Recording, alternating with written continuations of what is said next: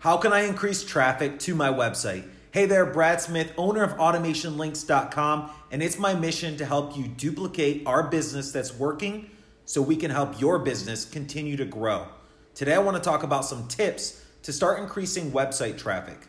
Now, tip number one is advertising, and we all know this. Now, some things you can do is Google advertising, YouTube advertising, Facebook, Instagram advertising, but the goal is find out where your customers are, show them the right message, and advertise to them. Now, what we do is we have retargeting pixels set up on our website, and we only pay for advertising to show our message in front of people that know us and have already been to our website. That's how you're going to get the lowest cost per click and the best results is if you target your ads to the people that have already heard of you. Tip number two social media branding. That's what social media is for. You can use it to connect with your friends and family, or you can use it to really get your name out there and help as many people as you can. There's millions of people on social media. Get your message out, help them, and that will continue building your brand, which in return, they'll go to your website to check out more information about you.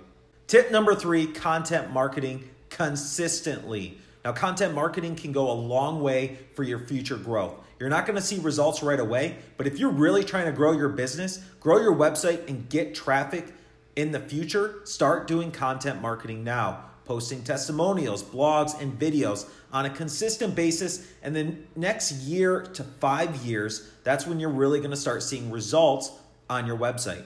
Now, we post a blog, a video, and an audio six days a week on our website.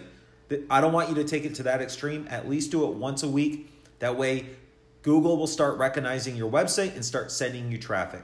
Tip number four on page SEO links. So, any content you put on your website, link back to your website. So, if somebody's reading a blog and you're talking about your services, put a link in the blog to send them back to your services on your website. This will really help increase your search rankings and also keep people on your website once they visit. You don't want them going to a blog and leaving.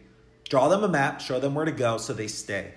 Tip number five exact niche keywords. Really focus on the exact niche that you're offering. If you're a personal trainer, focus only on personal training. If you're a chiropractor, focus only on helping people with their pain or your specialties that you offer. Think about what your ideal customer is searching for and be there when they look for your business.